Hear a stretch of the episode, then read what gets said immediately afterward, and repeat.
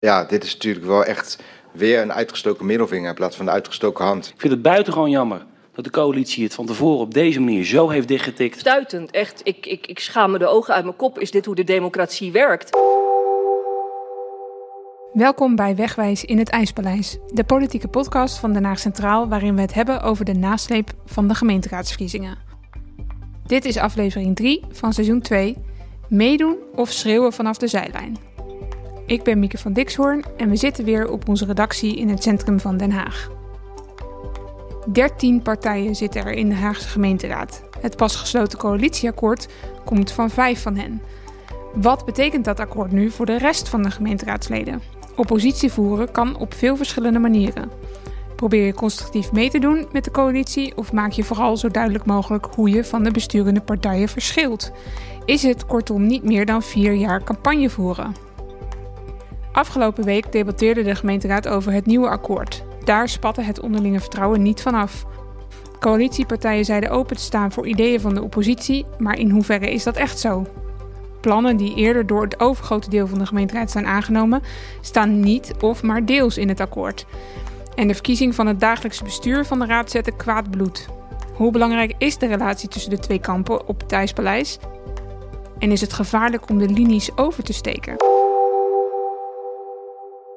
Hierover ga ik het hebben met twee leden van de oppositie. Richard de Mos is de voorman van Hart voor Den Haag, de grootste partij in de gemeenteraad. Maar doordat hij al drie jaar wordt verdacht van corruptie door het OM, staat hij toch aan de kant. En Leslie Arp is de leider van de Haagse SP, een van de partijen met maar één zetel in de raad.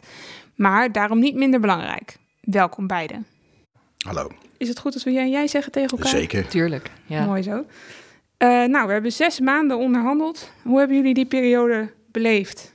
Ja, wij zelf zijn gewoon wel aan het werk gegaan. We hebben uh, onder andere een high-sessie gehad uh, hoe wij oppositie willen gaan voeren. Dat hebben we al gedaan voordat het uh, coalitieakkoord werd gepresenteerd. En het wordt een beetje een combinatie van de twee dingen die je genoemd hebt. Dus constructief opbouwend daar waar het kan. Hè, als plannen goed zijn, dan gaan we niet lopen roeptoeteren dat iets niet deugt. Zo hebben we trouwens de afgelopen vier jaar ook oppositie gevoerd. Tenminste een deel van die vier jaar. We hebben mm -hmm. natuurlijk een eerste deel bestuurd.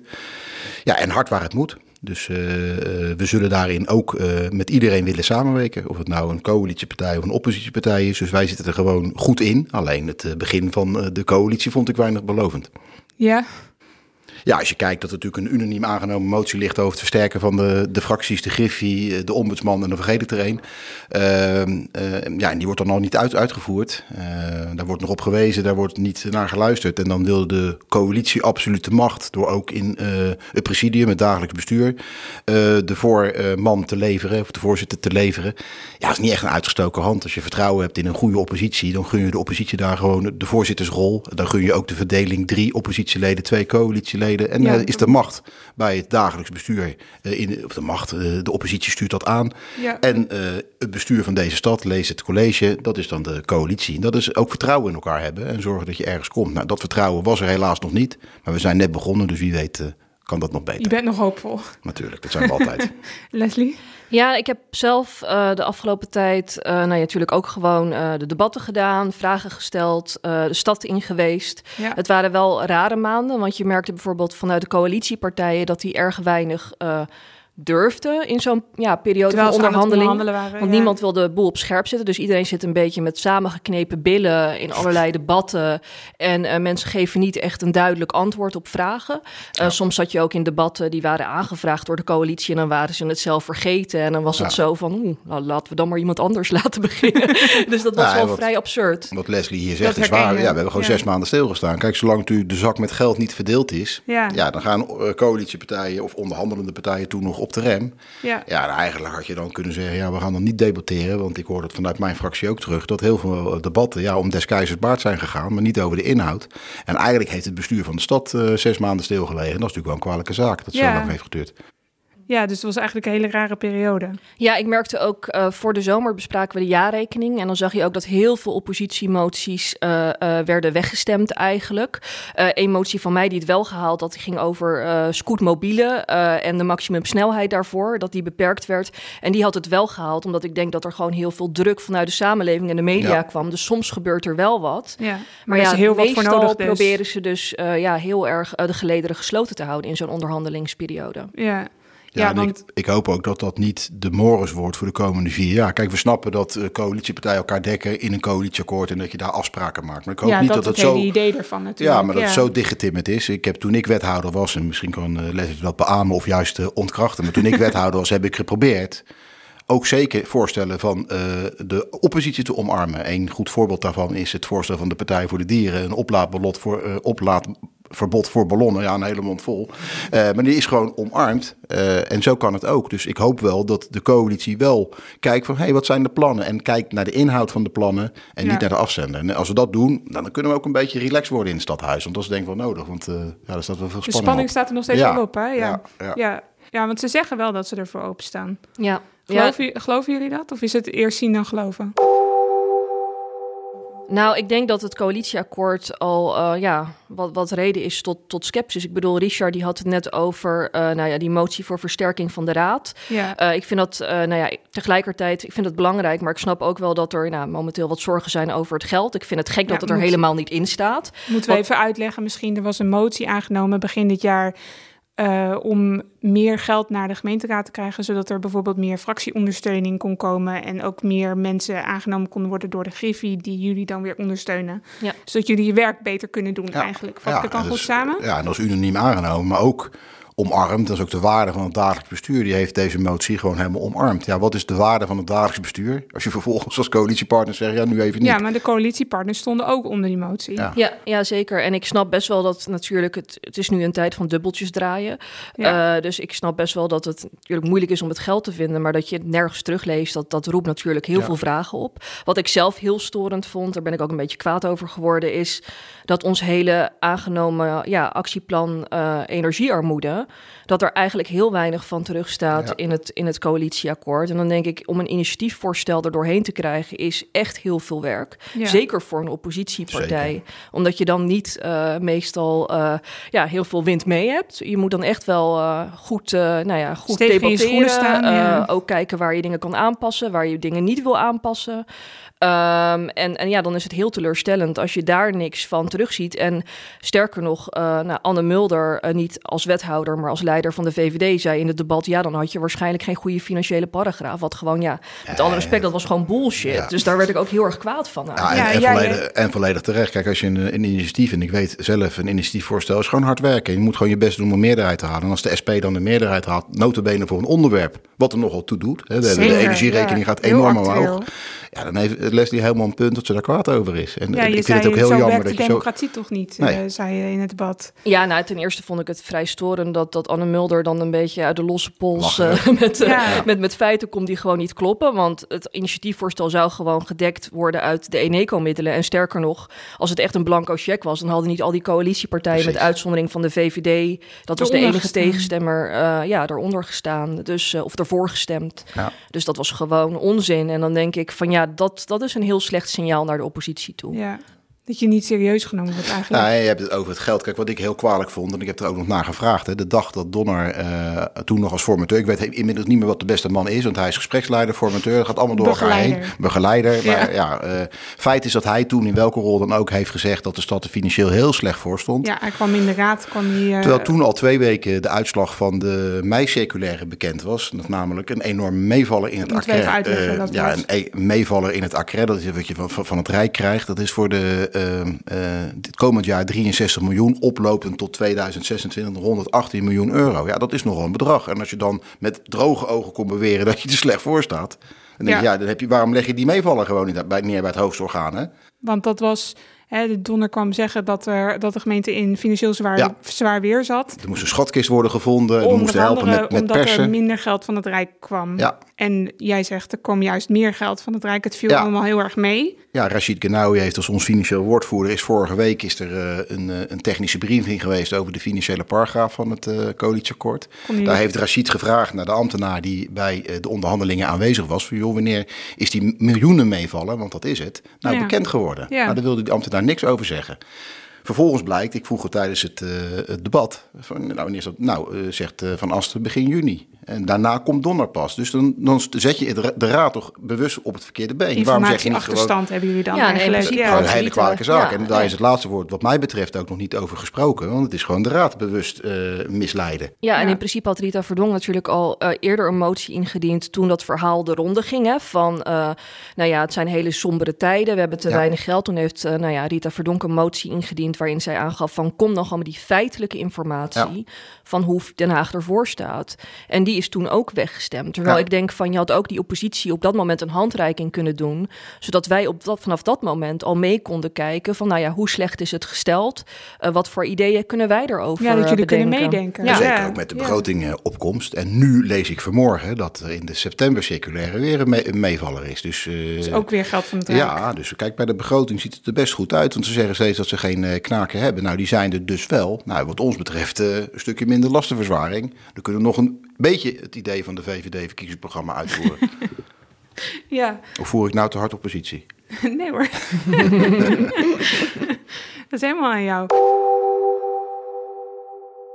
Ja, hoe zouden jullie de sfeer op het IJspaleis nu omschrijven? Ja, Dat wisselt heel erg, vind ik. Ik vond eh, nou ja, bij de bespreking van het coalitieakkoord eh, had ik vooral het idee van eh, ze hebben het nog niet helemaal afgemaakt, die onderhandelingen. Er zitten zoveel dingen Ja. die nog niet goed doordacht zijn. En dan heb ik bijvoorbeeld het met name over de bezuinigingen op de wet maatschappelijke Zeker. ondersteuning, de zorg. Ja, Daaruit, ja. ja. daaruit bleek eigenlijk van, nou ja, oplopend eh 5 miljoen bezuinigen bij elkaar opgeteld 12 miljoen. Hè? Ja. Ik bedoel, eh, eh, daarvan hebben ze eigenlijk nog geen begin van een idee van hoe ze dat gaan doen. En dan vind ik het wel lastig dat ze zeggen van, ja, ze insinueren dan eigenlijk van, kijk, daar kan de oppositie over, over Ja, want ze zeggen dat is jullie kans, kom maar met ideeën. Ja, maar dan denk ik van hallo, ik bedoel, jij committeert mij dan als SP'er aan een bezuiniging van 12 miljoen op de zorg. Ja, is Terwijl ik zei in het debat van, nou ja, Richard zal daar, an- daar niet per se mee eens zijn, denk ik. Ik had het liever uit City Marketing gehaald. Ja, Maar dan mag ik dus meedenken over een bezuiniging waar ik ja, niet waar je zelf niet voor heb achter staat. gekozen. Nee. En dat Nou is ja, natuurlijk wel het- gekkigheid, hè? Maar ze zeggen, ja, wat, wat je dan wel hoort is dat het een draagkrachtregeling wordt. Hè? Dat er mensen hun eigen bijdrage moeten leveren voor die WMO. Ja, heel veel mensen kunnen dat helemaal niet. En zeker mensen nu die al in de problemen zitten. Eh, die zijn slachtoffer en die moeten dan voor alles moeten ze een bijdrage gaan, eh, wat gaan, ik- gaan leveren. Wat ik zelf lastig vind aan die draagkrachtregeling, je ziet dat andere gemeenten daar, daar ook mee eh, experimenteren. Terwijl er eigenlijk gewoon een landelijke wet is die zegt van ja, je hebt een vast tarief, abonnementstarief.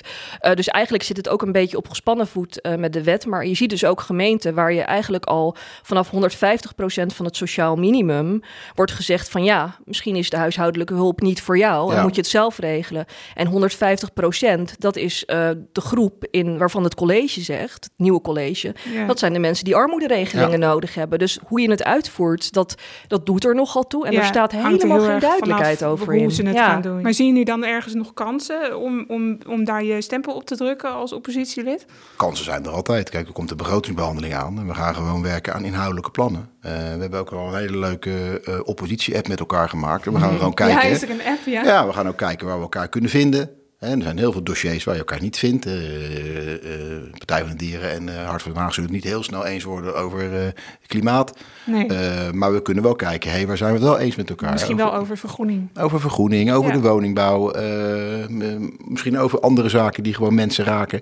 Nou, dat overleg is er. En dan kijken, hey, waar kunnen we elkaar vinden? En dan kunnen we elkaar ook versterken.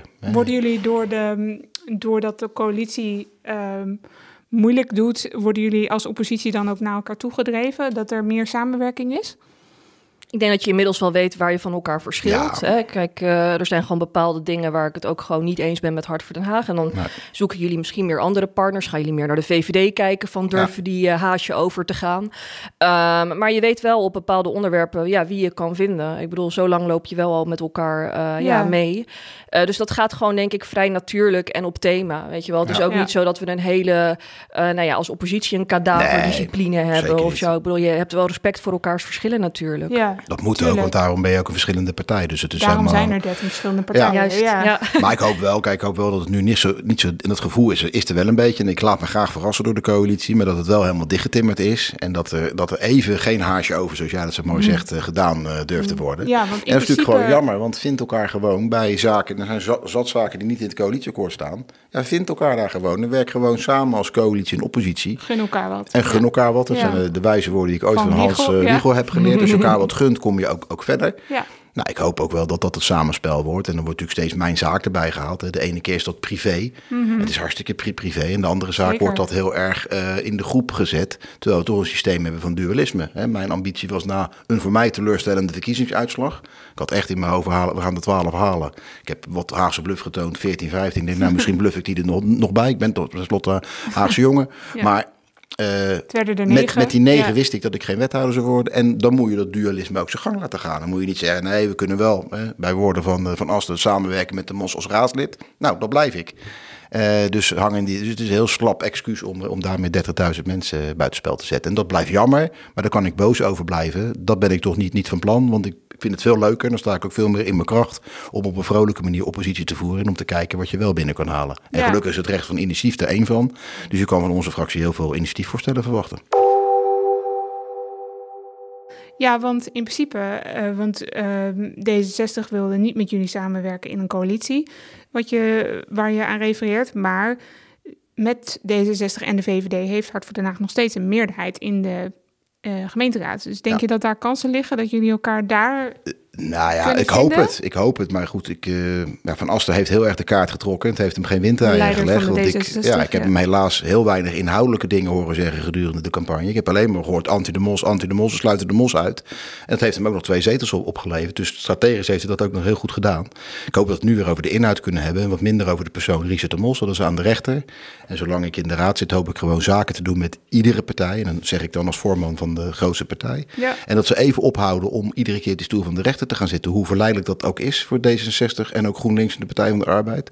Maar laten we de rechtsstaat wel in ere houden. En ik ben raadslid, niks meer, niks minder. En de- ja, we hadden graag in het college gezeten met andere wethouders dan Richard de Mos. Nou, helaas is dat niet zo.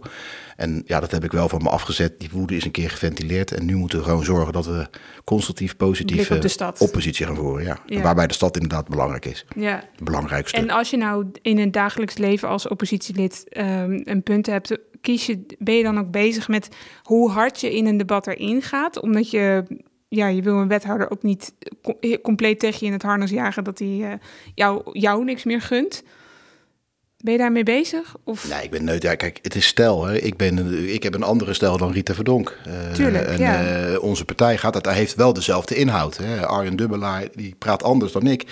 Mijn stijl is vaak van dikke houtzaag met planken. Maar we kennen mij toch ondertussen ook wel een beetje. We weten toch ook dat je als je bij me komt, dat je altijd zaken met me kan doen. Dat er altijd ook ruimte is voor een grap en een gol. Dat je altijd een, bakje kan. Ja, Eh, ik ben wel, ik, ja, zo ben ik. Ik ben wel van de inhoud en ik ga er dik in. Maar ja, goed, en als we daar niet tegen kunnen, moet je niet de politiek ingaan. Ja, en ik, ik praat nogmaals, ik heb een andere stijl van politiek bedrijven dan vele anderen bij mij in de fractie. En daarom zijn we gelukkig ook verschillende mensen, dat we allemaal een eigen ik hebben. Ja. Eh, nou, mijn, stijl, mijn stijl is direct in de op en eh, er valt achteraf altijd heel veel te bereiken en te onderhandelen met mij. Dus eh, beter in de wandelgangen gaan praten met Richard. Nee, maar goed, als je, als je ook een beetje tegen kunnen en ook een beetje terug incasseren. Ik vind het altijd erg leuk als ze daarop ingaan en mij dan ook een kaakje geven. Ja, Ik denk dat is ook, het ja. leuke van het debat, toch? Ja, Ja, zeker. maar ik denk ook dat als je hard bent op de, op de inhoud, eh, wa- waar, waarvan ik vind dat moet, dat moet Ja. absoluut kunnen, dat hoort erbij. Want je doet dat niet voor jezelf. Hè. Je doet dat voor mensen eh, wiens verhalen jij eigenlijk voor het voetlicht wil Ja, brengen. zeker. Mensen die zich niet betrokken voelen, mensen die zich overvallen voelen door beslissingen die worden genomen.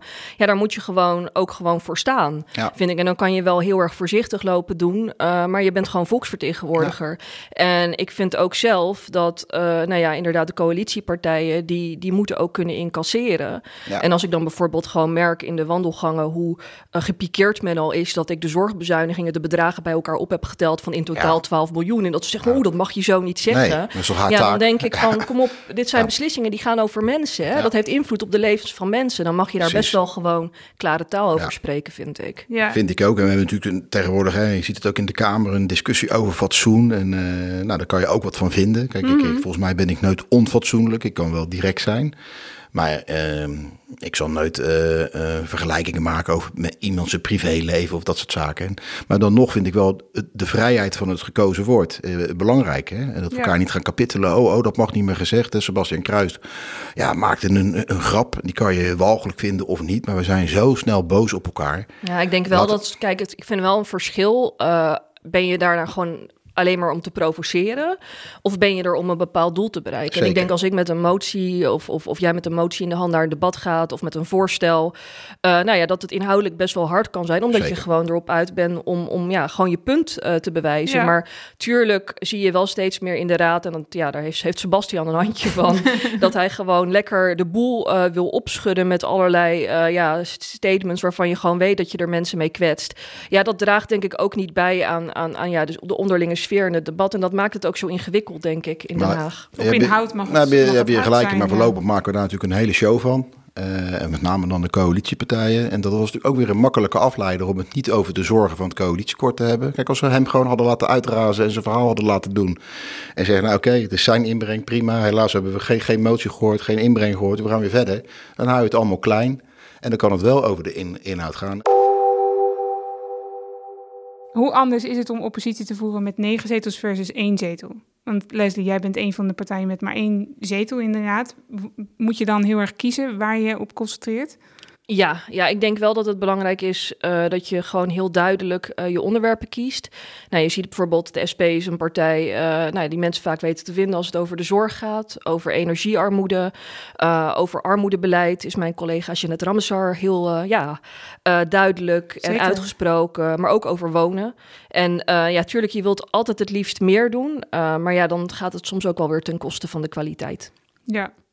En, en hoe, hoe doe je dat dan? Want jij hebt dus fractievertegenwoordigers die jou daarbij helpen. Ja, Ja. ja. zeker. Maar je moet ook slim samenwerken, denk ik. Want bijvoorbeeld als het gaat over ja, megalomane bouwplannen... dan werk ik erg goed samen met de Partij voor de Dieren en de Haagse Stadspartij. Ja. Eh, die zitten natuurlijk ook heel goed eh, in de kennis op dat gebied. Dus je probeert ook echt eh, de verhoudingen met ja, andere oppositieleden... en soms ook wel coalitieleden waarvan je denkt... nou, die weten echt veel van een onderwerp. Probeer je gewoon heel goed te houden. Die vertrouw je op zo'n onderwerp. En ja, en die gun je elkaar dan ook wel. Dan ga je niet met ellebogenwerk lopen Dan ga je echt samen iets doen. Want uiteindelijk heeft de stad daar gewoon veel meer aan. Ja. Richard? Ja, ik ben natuurlijk ooit als één pitter begonnen, dus ik eh, begrijp heel goed wat eh, Leslie Precies, zegt. En dat je dan je keuzes maakt. En ik, volgens mij doet de SP dat hartstikke goed. En eh, die is hartstikke zichtbaar op de punten die des SP's zijn. Dus complimenten daarvoor. Ja, wij zitten wat ruimer in, in de middelen door hard, hard te werken. En hebben wij natuurlijk ook de strategieën die wijken ingaan. En die ombudspolitiek, ja, daar hebben we hele teams voor. Ja, en daar krijgen wij de informatie vandaan. En heel veel van onze initiatiefvoorstellen voorstellen zijn eigenlijk bedacht door de, onze wijkvertegenwoordigers en on- onze stadsdeelvoorzitters en de mensen die gewoon dagelijks eh, die wijken intrekken. Ja, en ieder raadslid heeft, eh, we hebben er negen, dus ieder raadslid heeft een stadsdeel moeten adopteren. We hebben één stadsdeel eh, doormidden eh, geknipt, omdat we ze, eh, de negen hebben verdeeld moest. Ja, we zijn, die hebben dus ook de taak om eh, de wijk in te gaan. En jij bent dan ook als, als voorman ook meer een manager dan van een heel team, hè? Ja, we hebben wel afgesproken. Kijk, eh, ehm, ik vind het raadswerk ook nog steeds leuk. Maar ik vind het ook heel leuk om startende raadsleden te begeleiden. Om de debatten te bekijken die zij doen. En om, om ze dat dan samen met ze te bespreken. Van wat ging er goed, wat ging er fout. Eh, ik heb nu met Koen en Carlos, denk ik, eh, twee hele goede raadsleden in wording. Die heel serieus met de dossiers bezig zijn. Ja, dan vind ik het wel heel leuk om die, om die gasten te coachen en, en, en neer te zetten. Eh, Ja. En dat zijn we ook aan het doen. Kijk, Rita en eh, Constant weten wat politiek voeren is. Eh, dat is Ralf inmiddels ook bekend en Arjan ook. Nou, dan vind ik het wel heel leuk om de, om de plannen uit te, te zetten en de grote debatten te doen. Hè. Ik heb het juist bewust niet gedaan met de coalitievorming. Ja. Juist omdat Van had gezegd, ja, die partij is de mos. Ja, heb ik Verdonken naar voren geschoven die die debatten gedaan heeft. Nou, die coalitieonderhandelingen zijn nu voorbij. En nu gaat gewoon de mos alle grote debatten weer doen. En daar kijk ik heel erg naar uit. En wat, wat ehm, eh, kunnen we er een positief punt uit, uit, uithalen waar jullie nu mee bezig gaan de komende tijd als oppositielid van het akkoord? Nou, ik denk zelf dat als het gaat om die energiearmoede. Hè, kijk, tuurlijk, ik was heel pissig toen Ja. ik merkte dat er weinig van ons initiatiefvoorstel in het coalitieakkoord zat. Heb daarna wel weer andere raadsleden gesproken die zeiden van, oh, dat hebben we helemaal niet zo bedoeld. Dus ik denk van, daar ga ik wel ja. gewoon eh, de komende tijd heel scherp op zitten met eh, mijn collega Rick Hoefsloot. En zeker als het bijvoorbeeld gaat over het snel vervangen van enkelglas. Eh, daarvan wil ik echt veel meer ambitie. Eh, heel belangrijk, denk ik, nu de Ja. komende tijd ook eh, met de winter eh, in het vooruitzicht. Uh, dus daar gaan we de komende tijd keihard voor knokken. En ik hoop gewoon dat ik daarin ook, uh, nou ja, duurzame coalitieraadsleden, zoals uit van D66 ja, en de PvdA, dat we die meekrijgen. Kijk, we, ja. we, kunnen discussiëren over wie de schuld is van de opwarming van de aarde. Nou, sommigen ja. zeggen dat is de mensen, daar kan je een hele boom over opzetten. Maar investeren in duurzame plannen, zoals in duurzaam wonen. Huizen verduurzamen. Ja, daar ben ik het helemaal mee eens. Daar kan de SP ook 110% op onze steun rekenen. Wij hebben ook altijd gezegd, het zijn juist de arme mensen die natuurlijk als eerste de klos zijn. Hè? Die krijgen hogere energierekeningen juist dus door aan enkel van. Uh, ja, ja, maar die, we hebben in het verleden al vaker opgetrokken. En wij hebben het ook vaker geroepen. Vocht en schimmel hebben we, heeft Arjen Dubbelaar uh, hele debatten over gevoerd. Dat, dat juist de mensen in Moerwijk uh, de klos zijn. Bijvoorbeeld, de armste wijk van Nederland. ja, daar gaan die energierekeningen de pan uit. En je ziet bij heel veel duurzame subsidies de afgelopen tijd... dat, dat die ook veelal gaan naar mensen die nou ja, woningeigenaar zijn en het wat, wat ruimer hebben. Dat die vaak niet landen in de wijken nou ja, waar mensen een, een corporatiewoning huren. En ik vind echt dat het ja, dat het college daar echt wat meer lering uit zou moeten trekken. En daar wil ik de komende tijd ook heel scherp op zijn. absoluut andersom. Je moet juist in deze, in deze tijd van energiearmoede... moet je juist de mensen gaan helpen als eerste...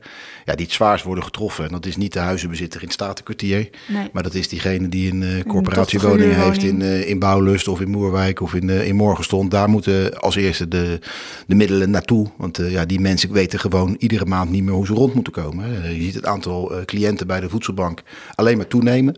Nou, gelukkig zien ook twee raadsleden van de coalitie dat. Uh, die hebben een hele mooie inzamelingsactie gedaan bij, ja, bij West. En er is meer geld voor We hebben ook meteen gedoneerd, want als ja. de coalitie goede plannen heeft, dan uh, omarmen we dat. Maar we hopen ook dat ze natuurlijk in het akkoord daarmee wat gaan doen. En dat ze eerst de arme mensen helpen.